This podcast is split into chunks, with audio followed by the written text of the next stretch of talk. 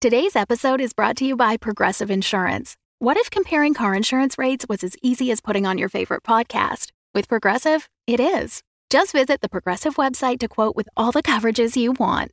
You'll see Progressive's direct rate, then their tool will provide options from other companies so you can compare. All you need to do is choose the rate and coverage you like. Quote today at progressive.com to join the over 28 million drivers who trust Progressive. Progressive Casualty Insurance Company and Affiliates. Comparison rates not available in all states or situations. Prices vary based on how you buy.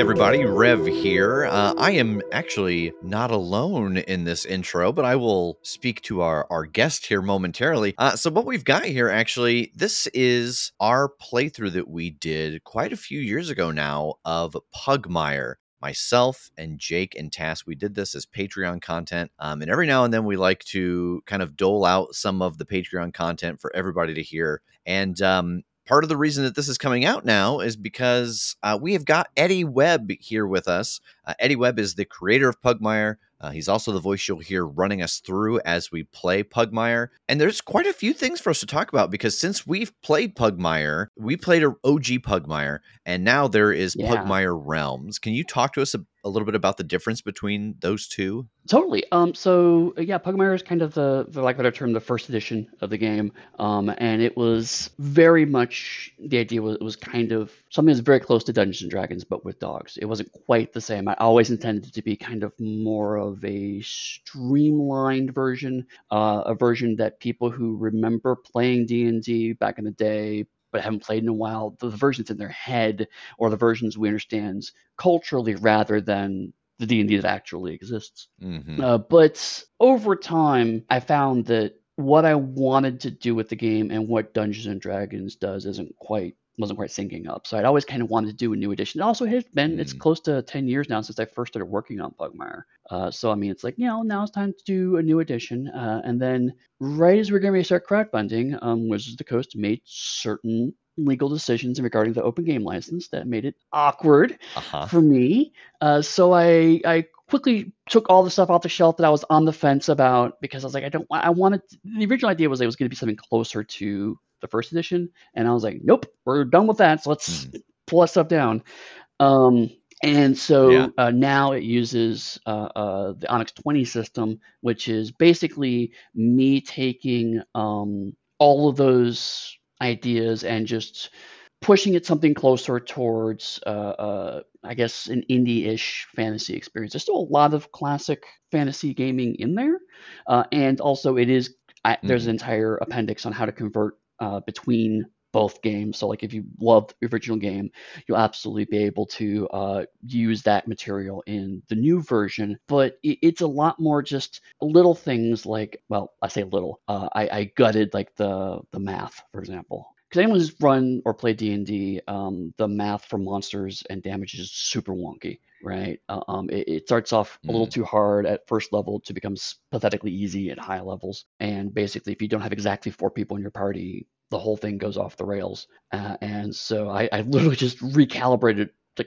top to bottom all the math on it. But I didn't. I tried to do it in a way that wouldn't be glaringly obvious, right? It's like, oh, this looks kind of like a stat block. I'll just use this mm-hmm. stat block versus the old stat block, drop it into your game. It should run fine, but that was like a very kind of behind the scenes thing for me to do. So, since we played this, you've had quite a few source books come out that introduce more to the world than just being able to play as the dog. Can you talk to us yes. about some of the options that are now available? One of the things we did was uh, Pirates of Pugmire, um, which is uh, a way to play um, as pirates in the Waterdog Port area, um, and also allowed you to play birds and lizards, mm-hmm. now reptiles. Um, and so you could play as you could play as a turtle, a pirate turtle if you want mm. to, and that's that's amazing. Um, we also did uh, Squeaks in the Deep, which is uh, a source book for mice and rats, and also uh, a chance for me to do something I've always wanted to do with my old school nerd cred is I want to do psionics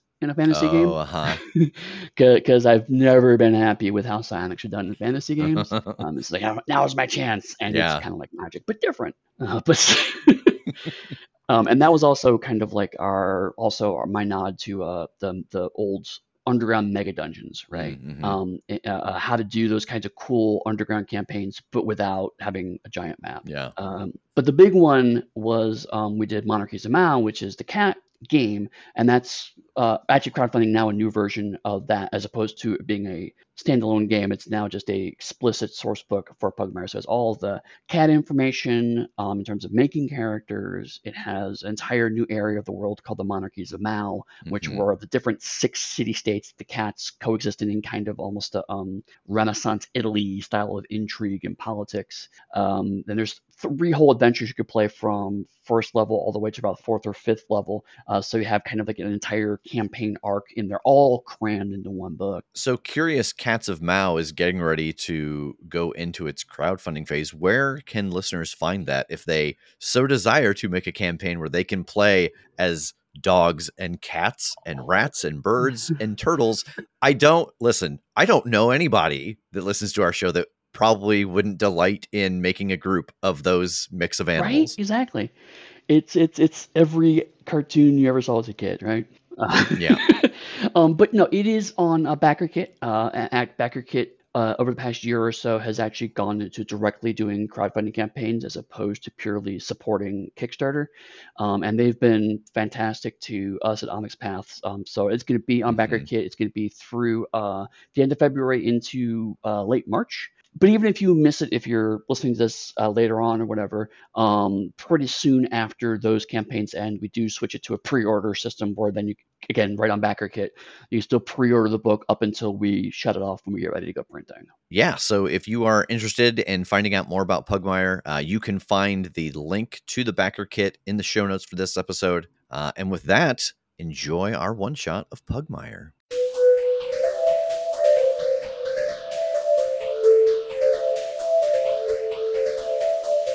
Across the vastness of reality, a limitless number of existences play over infinite possibilities. These are the fragments captured in our rudimentary observation. Welcome to the Omniverse.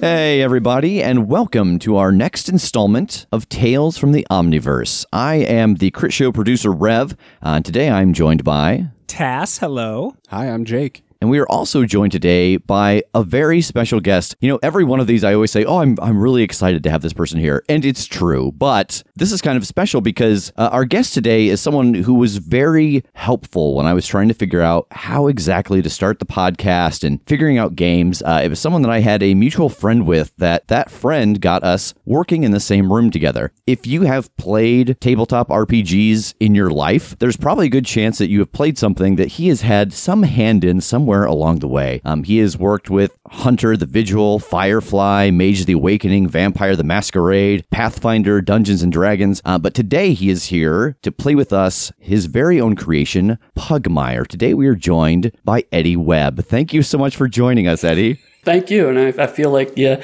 you really talked me up there. Now I have to live down to that. Do you want to walk us through this? Sure, yeah. Let me kind of start with, with what the game is about. Pugmire is set far in the future of our world where humanity is gone. Uh, maybe they died, maybe they went to space, maybe they turned into a brain cloud and ascended. Who knows? Nobody knows.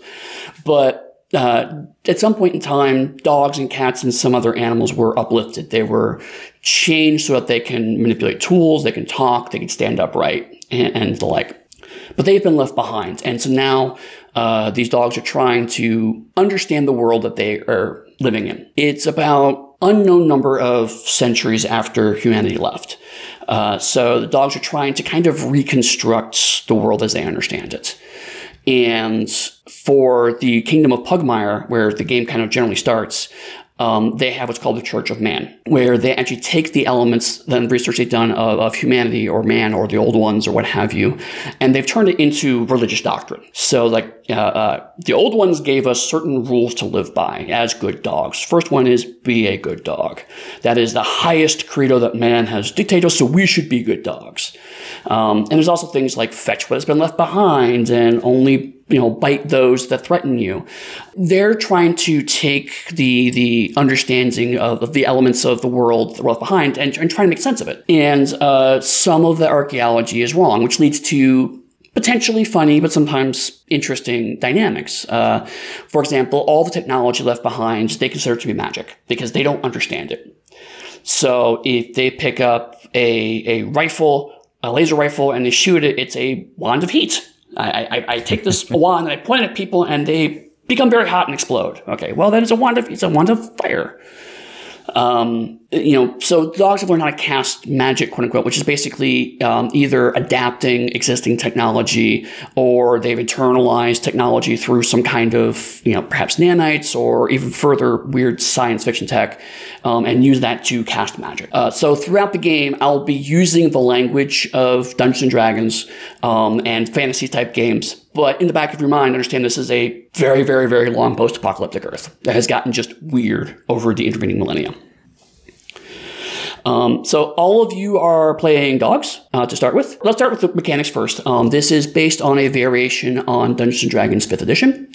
Um, so it uses uh, the open game license that can tweak and modify the existing rules to make it into a whole new game. So if you're picking it up, um, the, the Pokemon book is all you need to play it. Everything is in there. And I definitely went with kind of um, a streamlined version of 5th edition. So if you've played 5th edition before, a lot of it's going to be familiar. But I took out some rules, changed some things, kind of cleaned things up, but also I made some changes to reflect the kind of fantasy we're talking about here. In my mind, a game about anthropomorphic dogs that are trying to reclaim the earth and be good dogs is not going to do well as a game that incentivizes murdering people and shaking them down for loose change. so, as, a, result, there are no experience points, for example. You just go up in level after an appropriate story currency isn't even tracked. You just have some coins, a lot of coins, many coins. It, it's it's meant because in fantasy games, like the fantasy fiction trying to emulate here, how much money you have is kind of secondary to that. Uh, without going through all of the mechanics, the, the core things you need to know is that um, there are six main attributes that every character has uh, uh, strength, dexterity, constitution, wisdom, intelligence, and charisma. Um, you have a score, but that outputs to a, a modifier, which is uh, somewhere between a plus three to a minus two. Um, you will roll a d20, you will add that modifier to the roll, and that is your default roll. So if I say you need to pick up something heavy, you make a strength roll, you roll d20, you add your strength modifier and tell me the number. If that equals or exceeds the difficulty, you made it. If not, you fail. If you have a skill, there are certain skills on a sheet and they're, they're binary. You just either have them or you don't. Um, and also you have uh, tricks, which are certain things your dog can do as a result of what kind of dog they are or their their uh, family or what have you. And um, sometimes they'll reference uh, what's called the proficiency bonus, which means that as a dog, you are skilled at a certain level. Um, and so when you do things that you're skilled at, you get this flat bonus every time. Uh, so all of the kind of, it's plus one for this, plus one for that, that all gets collapsed into a one straightforward thing. So if you're strong, you add your strength bonus. If you're strong and you're skilled in lifting things up, or you have a trick that allows you to lift things up, then if it says add your fishing bonus, then you get an additional bonus on top of that, you're more likely to succeed. Um, in terms of actually rolling the dice, uh, normally it's 1d20. Um, if you have what's called an advantage, which is something in the situation means that you are more likely to succeed than other, uh, you're attacking from behind, um, you're higher grounds, you have, you're a, a, noble, you're trying to bluff your way into a fancy party, what have you, then you would roll 2d20s and choose the higher number. If you have a disadvantage, the opposite is true. If you're in a situation where you're on the back foot, you can't do well, you would pick the lower number. If the final result is a natural 20, it's called a triumph, it means you always succeed no matter what, and you get some additional bonus. Um, in combat, you do a little more damage, um, you succeed particularly well, what have you. Um, if you roll a 1 on the die, that is a botch, which means you fail no matter what, and something particularly rough happens. That's kind of the straightforward dice rolling. Um, in terms of some of the mechanics that changed specifically for Pugmire, um, the main one I want to touch on is called Fortune. Uh, in my hand, which of course the audience can't see, but maybe you can hear, is I have uh, some fortune points. I have two of them to start with, um, and these are in your fortune bowl. Uh, so anytime you uh, roll a die, you're just not happy with di- whatever's on the die. Uh, it could be an attack roll, it could be damage, whatever. But the, the die you're looking at, you don't like it. You can ask the group if you can spend fortune to re-roll. If no one says no, I take the fortune out of the pool, re-roll a die, and take the better result. You get fortune by playing into personality traits, which really ultimately boils down to if you do something that's really funny or you do something that's um, makes things harder for you but is appropriate to your character, uh, or you come up with a really cool plan, whatever makes the game better and more interesting beyond just fight, kill, fight, kill, fight, kill, whatever, I will choose at time to give you fortune as a result of that, to add more fortune to the bowl. The idea here is that the early stages of the story, um, due to your character quirks and your decisions, you're probably going to make things a little more complicated, a little rougher. So you're building up a fortune pool so that way when the big fights or the big conflicts come later, you have more resources you can spend to try to overcome those bigger, more complicated situations. So things are a little rough at the beginning, you build up fortune, things get close to the end, the big situation, you spend fortune to get out of it. That's kind of the, how the dynamic works. Um, and certainly you can say things like, hey, my character should do this, but because my character will do this other thing instead, um, I think should get fortune. So feel free to ask for fortune. But I've listened to the podcast. I'm sure this is not going to be a problem for you guys to generate fortune. I know how this works. but those are kind of the, the high points of the rules. Do you guys have any initial questions about that? I don't think so. Yeah. No, it's all very Okay, cool. very straightforward. Cool. Um, and I'm sure as we get into stuff, um, uh, we'll uh, continue on in terms of how like combat works out. Get to that if and when there's fight. There might not be a fight. There's totally going to be a fight. then to kind of start off, all three of you um, are, are dogs in the Kingdom of Pugmire. Uh, specifically, you are royal guards, but you're kind of an unusual group of royal guards. Um, you do help out with uh, the king, King Puggington, who is the king of Pugmire. You do help out with him. You do kind of act to protect him and the, the royal family. But you're also given a fair bit of autonomy. Uh, sometimes you travel outside the kingdom to look into things that might be long-term threats. Um, sometimes the king just asks you to go on special missions. Sometimes they're quiet missions. Sometimes they're they're important missions. And so you've been labeled the itinerant Pugmire travelers, or the IPT for short.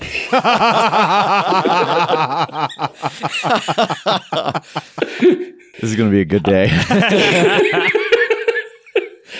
research. um, so, uh, uh, if you want, uh, maybe uh, start with Rev and work your way around, kind of just talk about a little about your character so everyone kind of knows how your Pugmire version of your character specifically is. Yes, so I am playing Revington. He is a level three ratter. A ratter is it is kind of your your your thief, your rogue, your Han Solo, depending on what vein you're going down.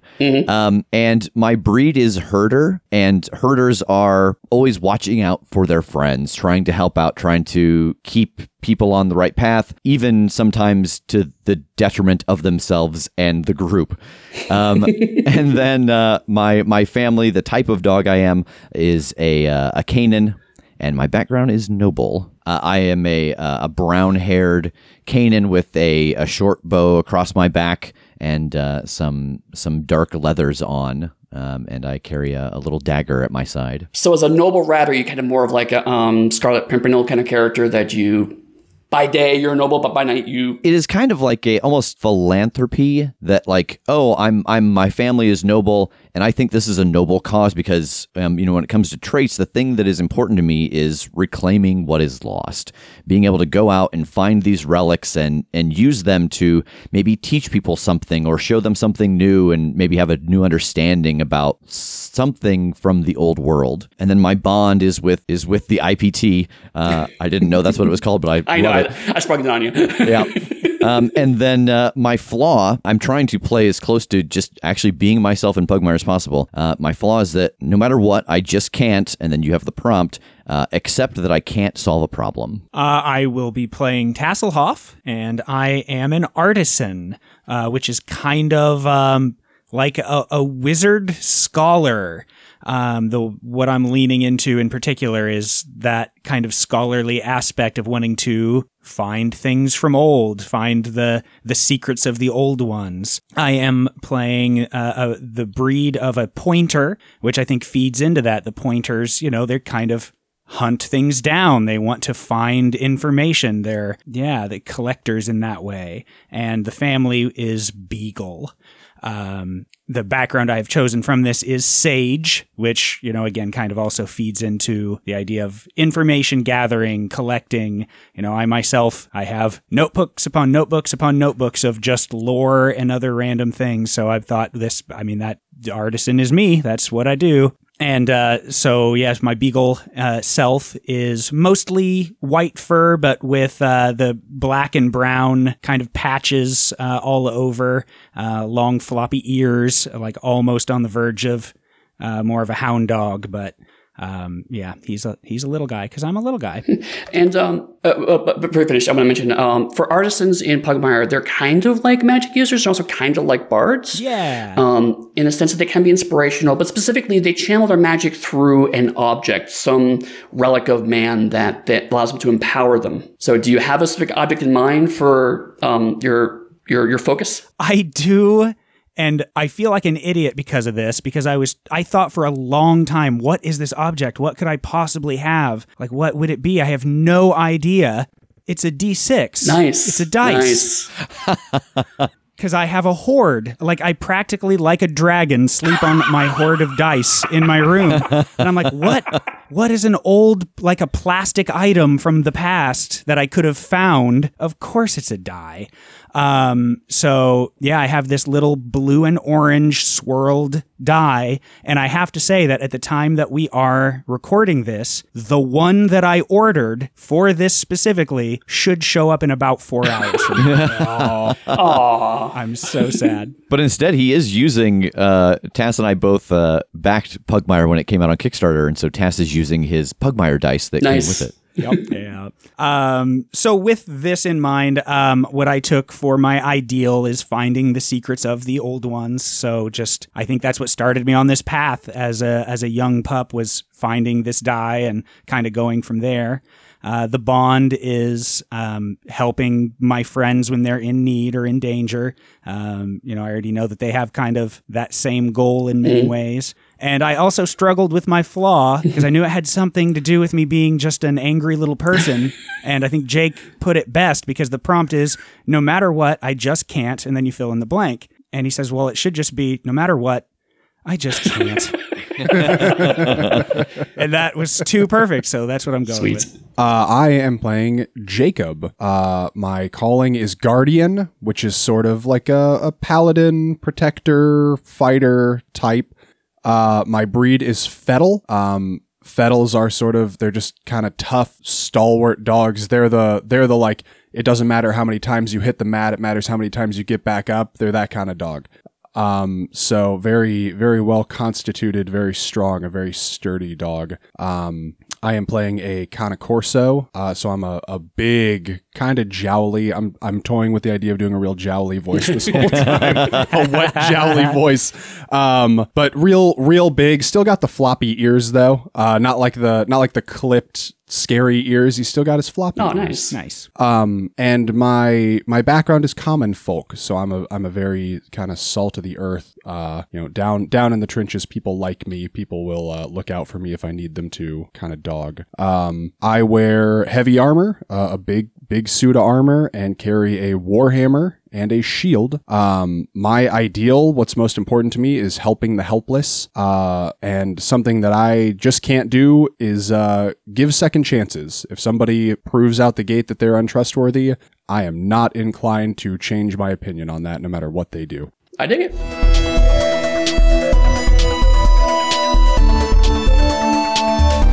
Like I mentioned, you live inside of Pugmire. Pugmire is a is the main kingdom of the Pugmire Empire, if you will. Empire is kind of in quotes in this. Uh, there's only really one other major city, which is Houndton, which is to the south. Um, and there's a couple of villages, or not a large number of villages, but they're all like all over. But Pugmire is the main city where dogs live. and It is known as the city of good dogs. Um, so it's, it's, it's the big metropolitan area. It's your, your Waterdeep, if you will, that kind of place.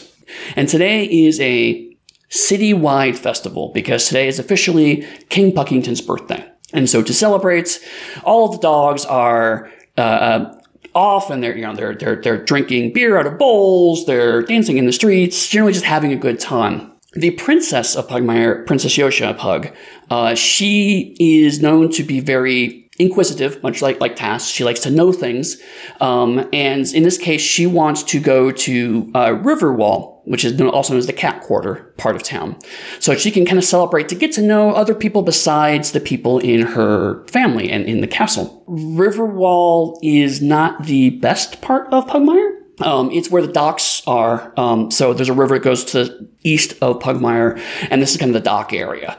And so when cats started to kind of move to Pugmire along with other animals, they were kind of moved to the dock part of town where nobody else really wanted to live. Uh, so it is definitely not it's not terrible. I mean, the living conditions are pretty good there, but it is a working class area. Um, there's a little bit of xenophobia on both sides. And Yoshi's like, I want to go there. And so uh, the princess, like, okay, you can go, but we would like you to take the IPT with you, please, so you don't get murdered in the streets during the celebration of your father's birthday. That would be great, thanks. um, so you have been voluntold to go help Princess Yosha during her celebration. and the place that you settle on is uh, Granny Sue's Roadhouse. Um, uh, this is uh, someone that actually uh, uh, Jake's a little familiar with. Um, this is run by uh, Sue Weimaraner. Um, and she is a tough as nails dog. She used to be an adventurer back in the day, but she's decided she's going to take her plastic coins and invest them back in the town and build a, a, a bar that she can run things. But also, being a tough as nails guardian type character, aesthetics are not her high point. Um, so it's definitely kind of, as long as the table is flat and the chairs work, they're all kind of just thrown together and make it work. Because her logic is after a couple of drinks, no one's going to care about the decor anyway. so as long as the drinks are strong and no one's fighting, everything's fine. As you kind of settle down, um, you're starting to kind of just hear the the susurrus of people talking.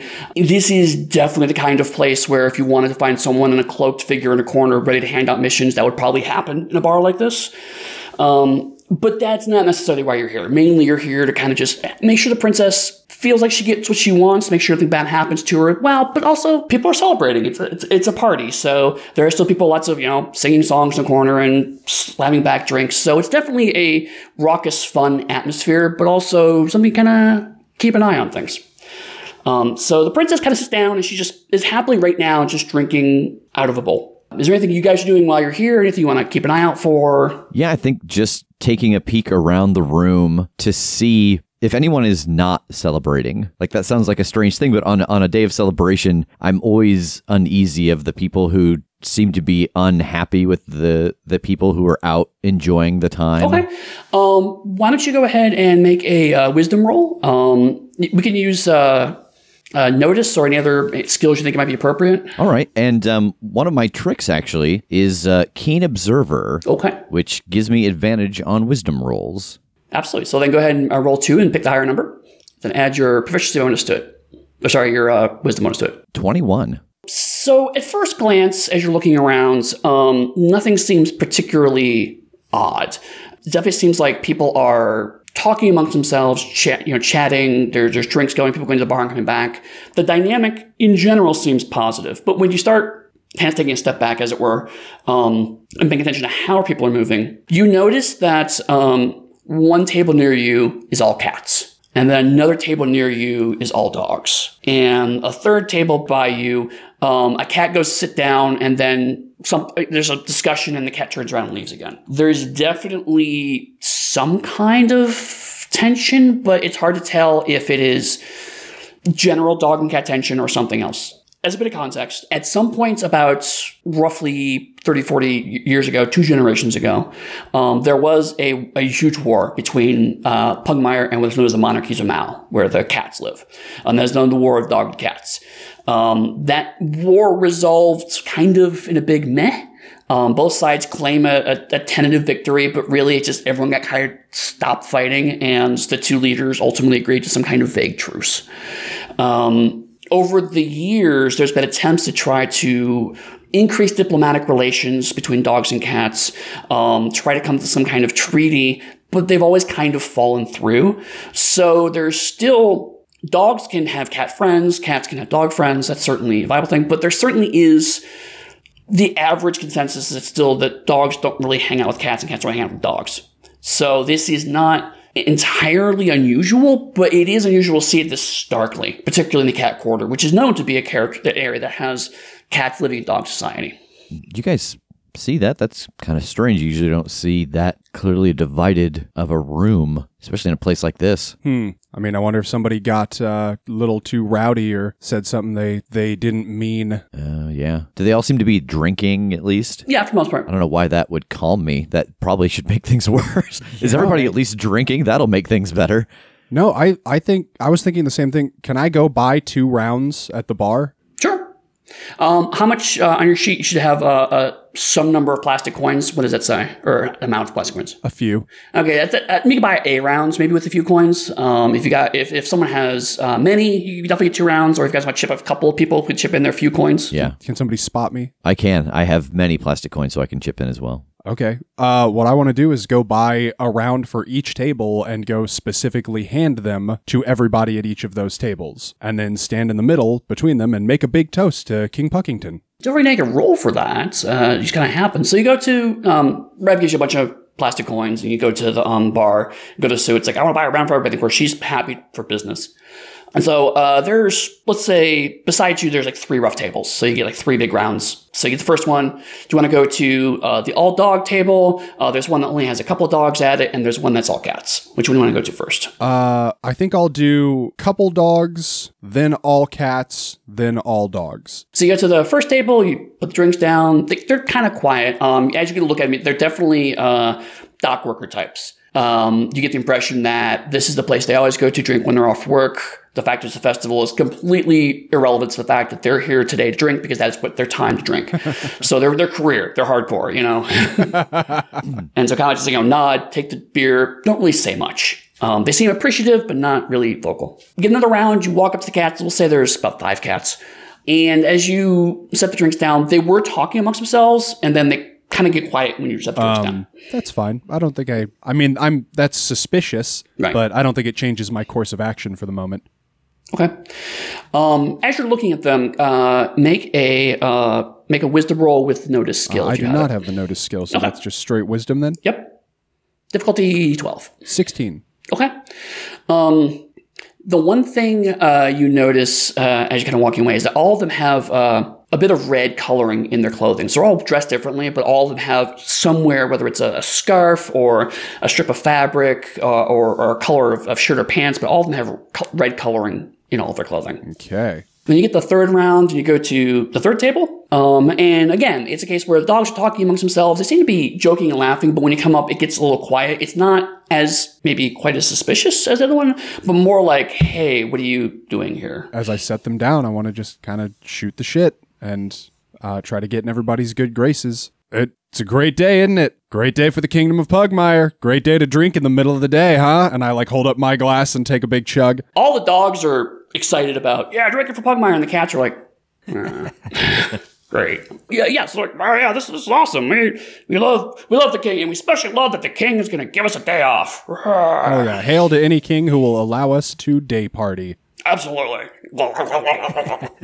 and just beer going down the sides of their faces and getting everywhere. Uh, Tass, what are you doing during all this? I think I'm sticking with the princess. Okay. Uh, I think I'm just sort of sticking close and, you know, kind of keeping an eye on that and just seeing who she's talking with, if anybody, and, and just trying to facilitate the conversations and, and, you know, try to give her the, the best time out here that's possible while also sticking close so that she's safe. Okay.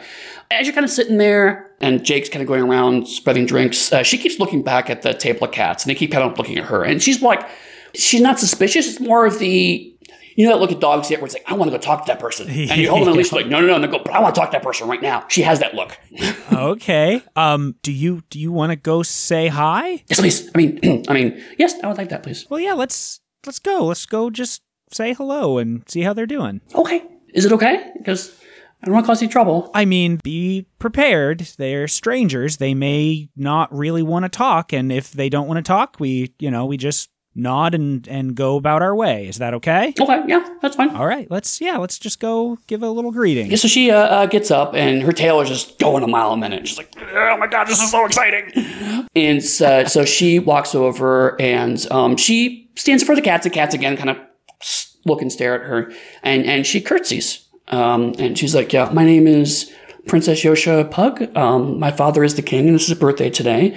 And I just want to make sure that all of you are having a good time and that everything is okay. And uh, uh, Rev, because you've been kind of paying attention to the dynamic of the room, um, you get the sense that these cats don't know how to deal with this. Like they're prepared for dogs being assholes, dogs being loud, dogs being jerks. They're not prepared for dogs coming up and being polite and civil. So they're kind of like to have it look like, like almost see the question marks over their heads. Yeah. And they're like, uh, thanks, dear Highness. Highness? Highness. Highness. Highness. You know, I'm thinking about as much as I can of of this Rev having a lot of the same life track that I've had, and, and so much of what I considered like the noble background was studying the arts, and so mm-hmm. it's a lot of people watching, and like right now to me, it seems like their response is not dangerous or threatening because they're kind of taken aback by the kindness. But do I get any sense from from the table that it is not a genuine like, oh, we don't know how to react to this? I'm not sure if that question makes sense. Uh, no, it does. Um, uh, given your training, you, as a noble, you've seen people like getting ready to have a uh, an audience with the king and how uh, uh, anxious, nervous they get. You've seen people who um, have been uh, abused servants of dog families or what have you. Um, so now that you're actually seeing some different reactions and a chance to study them, uh, you're definitely getting the impression that they are anxious about something. They're worried about something. So they're being insular because for some reason they're just seeing dogs in general right now as a threat. Yeah, I'm gonna go up with them at the table. Uh, yes, this is, as she said, Princess Yosha. Are are you all having a good time? We want to make sure that you know everyone in Pugmire is is enjoying this day off. Uh, everyone seems a little on, on edge. There's one kind of big tabby cat, um, and he kind of just sets the bowl down and is like, I never really got a taste for dog beer. I prefer catnip, catnip tea. Oh, that's fair. I'm surprised. Do they not serve any here? I don't, never asked. Oh. You know, she's like, oh, I'll go ask, and just boom, goes to the bar. um, so she's right by you now, Jake. Um, and you can, and you kind of see, you're just finishing up the rounds for the last table. Um, and they're like, yeah, cheering. But you see like the, the princess just running right by you to the bar. Hey, what are you doing? I'm gonna get some tea. Do you have tea? Tea? Do you have tea? And Sue's like, what? Catnip, catnip tea. The cat, the cats, they want catnip tea. Sue's like, I don't. Maybe uh, I'll look in the back. She goes, turns, and go around the corner to the kitchen area. And so she's kind of standing there, just tail going. I will wait with her for the tea. When she goes away, does the demeanor of the cats change? Do they like follow her? Do they keep their gaze with us? They're keeping an eye on you more than them because you're the two of you are right in front of her, right in front of them, right? Yeah. Um, a couple of them are kind of keeping an eye on her, but more in the sense of what is she doing rather than we have to keep track of her for some nefarious purpose.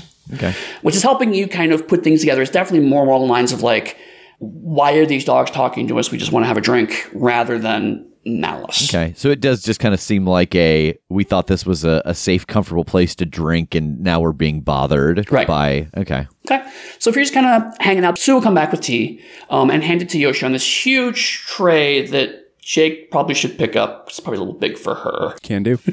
and then you all walk over to the table, um, and there's just five cups of, of steaming tea. They look kind of uh, almost like a green tea in in, in, te- color and texture. Uh, so, so they look kind of weaker looking tea. It's not a, a thick color, um, kind of greenish, um, but it smells quite nice.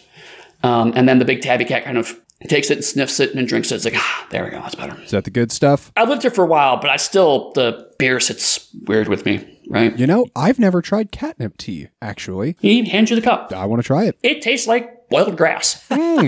Yeah, that's pretty good. That's great.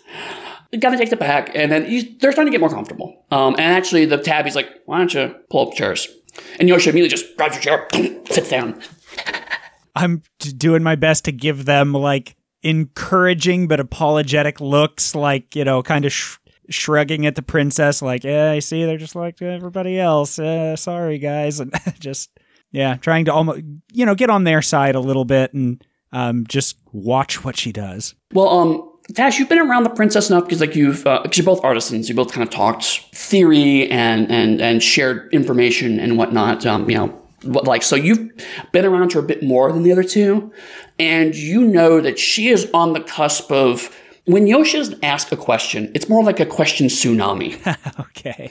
It- and it's a, it's boiling up behind. She's trying very, very hard to be a good dog and hold it in, but at some point in time, she's going to ask a question and it's going to never stop. Oh no. Do you let people know? Do you just let it happen? I think I almost I think I look at these two almost for permission. Like like I, I give them the the high sign, I give them the it, it's happening. Do we abort or do we see what happens? Bail out. I have a question that I want to get in before she starts her word vomit. So Okay. if I see that, I will just go. So are, are y'all coworkers or something? Uh, yeah, yeah. Um, uh, we just uh, came off a ship a few months ago, um, and we've been living here ever since. Um, we're from uh, the monarchy of Korat. Oh, okay. Is that what the like the red on everyone's clothes indicates? Oh yeah, yeah. Kind of points down to his shirt and says, "Yeah, that's um, that was our, our house color. Um, was we don't don't like to talk about it much anymore. Um, but we're he's he's clearly stumbling. Then a, a black furred cat, kind of smaller cat, uh, she kind of pipes up and says, um, "We're done with Korat." It's like, "Shut up!" And he's like, "But we don't want to go back there. Why? Why are you being weird about it?" We're still loyal to cats and we don't share these secrets with dogs. And Yoshi's like, why not? and the black cat kind of looks at the tabby and then looks at Yoshi and it's like, there's definitely now suddenly tension because someone has to answer the question the princess asked, but no one knows exactly how to answer it. Hey, you know, it's it's all fine here because as you can see and I'm also nodding at the princess, we're all just people. You know, it's this is a day of celebration. We're all out just folks having a drink and that's fine. You know, there's no no pressure from us. So don't say anything you don't want or, you know, if you want to talk about it, we're friends. So the tabby kind of looks at the other cats and they're all kind of nodding. Um, and so he drinks the rest of his tea and sets down. It's like, all right, well, maybe maybe it's time to talk about it. As he says that, the door slams open and you hear a, a trumpet. You know, "Boop, boop, boop, boop," and a cat walks in dressed in beautiful like uh, uh, fabric, like a brocade coat, red and black brocade. It's got a trumpet with a flag hanging down to it with a red logo on it, and it's like the dynasty of Korat, Kir von Korat, it demands your attention, and it just walks out. Everyone in the in the in the place just stops. They have no idea what just happened. Wait, wasn't that the place you guys were just talking about? yeah, that's suspicious. And they start looking at you guys again. Real suspicious timing. But why don't you stay in here for just a just a moment, and we'll go out and see what it is. Like, are are you guys in? Uh, this is such an odd question to ask, but are you in danger? Is there a reason that someone from your homeland would be hunting you down, looking for you? a black furred cat, she kind of speaks up and it's like, he won't say it, but I will. Yes, we, we know something that they want to keep quiet. We can take care of ourselves. And you know, she's like, no, we can help you. And, and she's like, no, we, we'll take care of ourselves, but we could use help. Well, you're in Pugmire now, which means you're part of our city. So we won't let anybody take you or do anything to you without them having to get through a whole lot of us first. The other cats kind of just nod and drink their tea. Um, and she's like, yes, we should go talk to them. And just gets up and starts walking towards the door. Oh, uh, I we're okay. All right. Yeah, quick, quick on her heels. Yep. So you kind of go out outside, um, and uh, the area that the um, roadhouse is in, um, it's one of the main roads that leads pretty much down to the docks. So, like, if you just go out, take a right, walk down, eventually you'll you'll hit the river. Uh, so you can get a pretty good view of that normally. Um, but because there's the, the festival going on, when you first got here, there were a lot of dogs and cats kind of in the streets celebrating, going to one place to another, what have you. So it was a very kind of busy time. Um, all of them seem to have been either encouraged or pushed, unclear, but there's a clear line now in the road.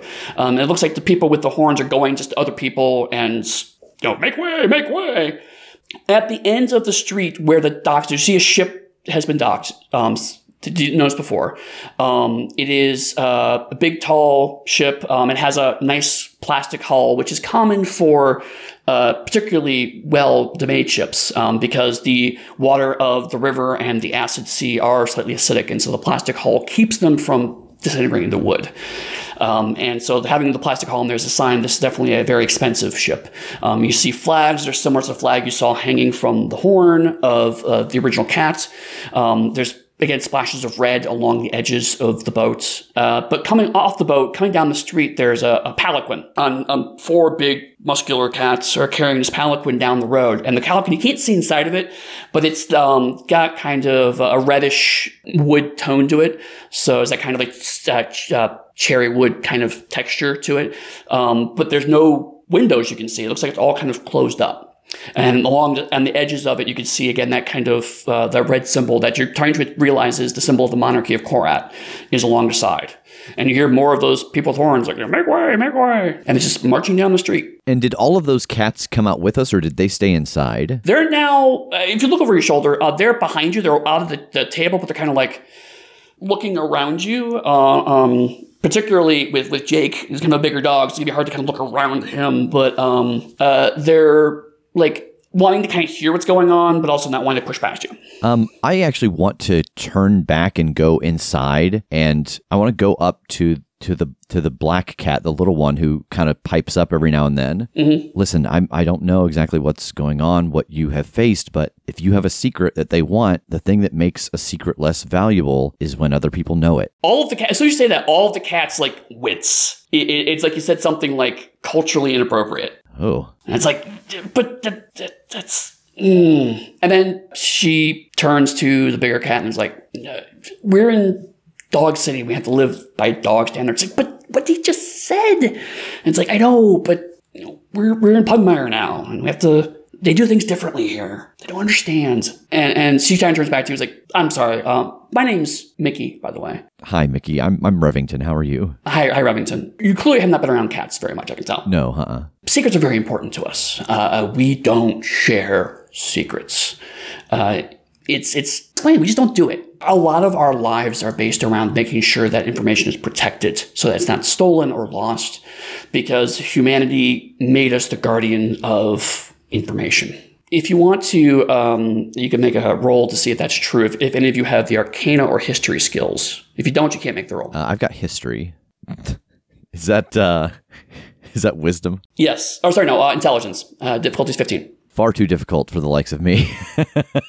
with my with my four. How about you, Tess? I am I'm looking how voracious learner works again. Oh, uh, voracious learner, I believe um, you get advantage in your roll if it's something you could have theoretically read before or heard about before. Okay, so would that count for this? I think it's fair. Um, if you've been hanging around with the Princess a lot, you've probably picked up some political stuff. Sure, that makes sense. Okay, So yeah, you can roll with advantage. 20? So uh, a lot of what was said is true, but not all of it. Um, the whole thing about cats keeping secrets, now that you start hearing, it's like, oh yeah, I do remember reading something about that. Cats do consider secrets to be very, very important.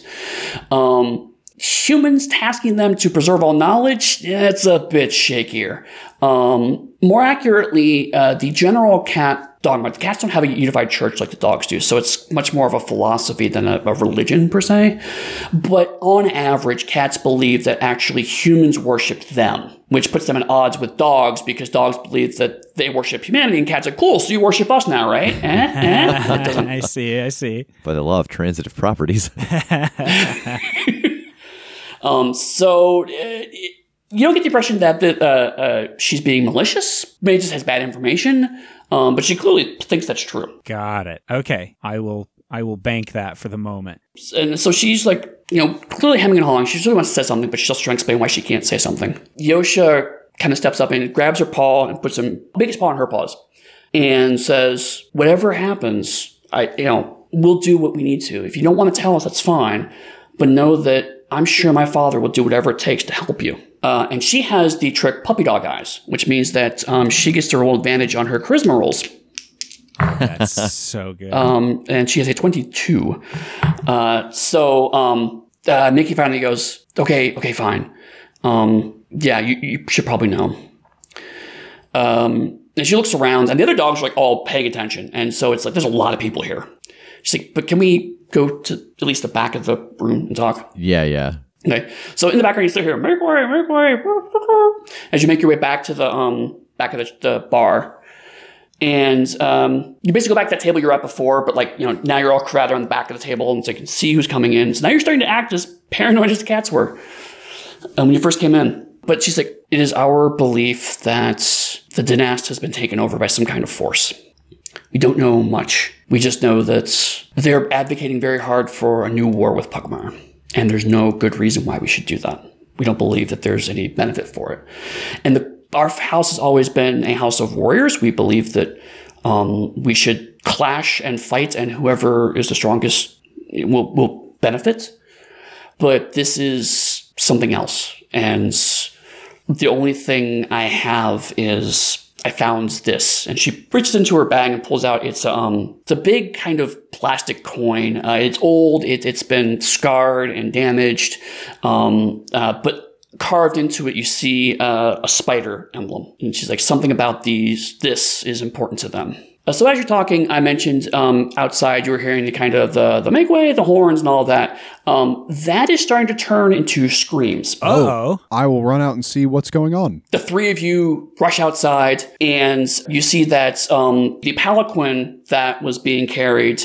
It looks like there's something kind of shaking inside of it. The whole thing's rattling and, and, and jostling around, and a spider leg pops out from it and starts to burst through from the palanquin.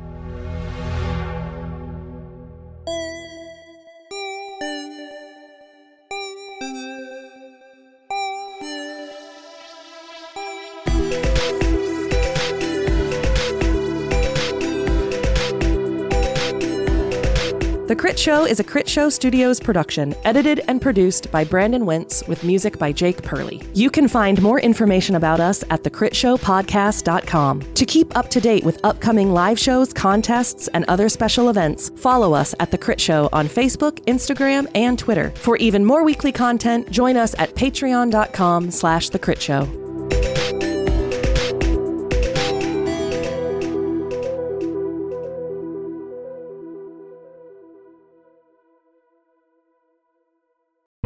The Fable and Folly Network, where fiction producers flourish.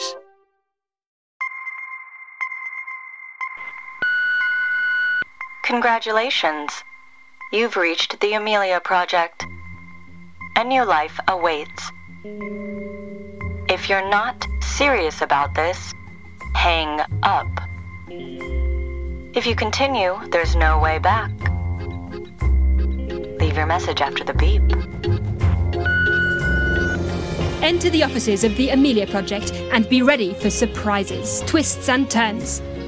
Follow the Amelia team as they help their clients fake their deaths and come back with new identities. Each episode is different. Each client coming to the death faking agency has a unique story to tell. If death and disappearances, comedy and crime, mystery and magic sounds like your cup of cocoa, The Amelia Project is the podcast for you. Search for The Amelia Project wherever you find your podcasts. And remember, leave your message after the beep.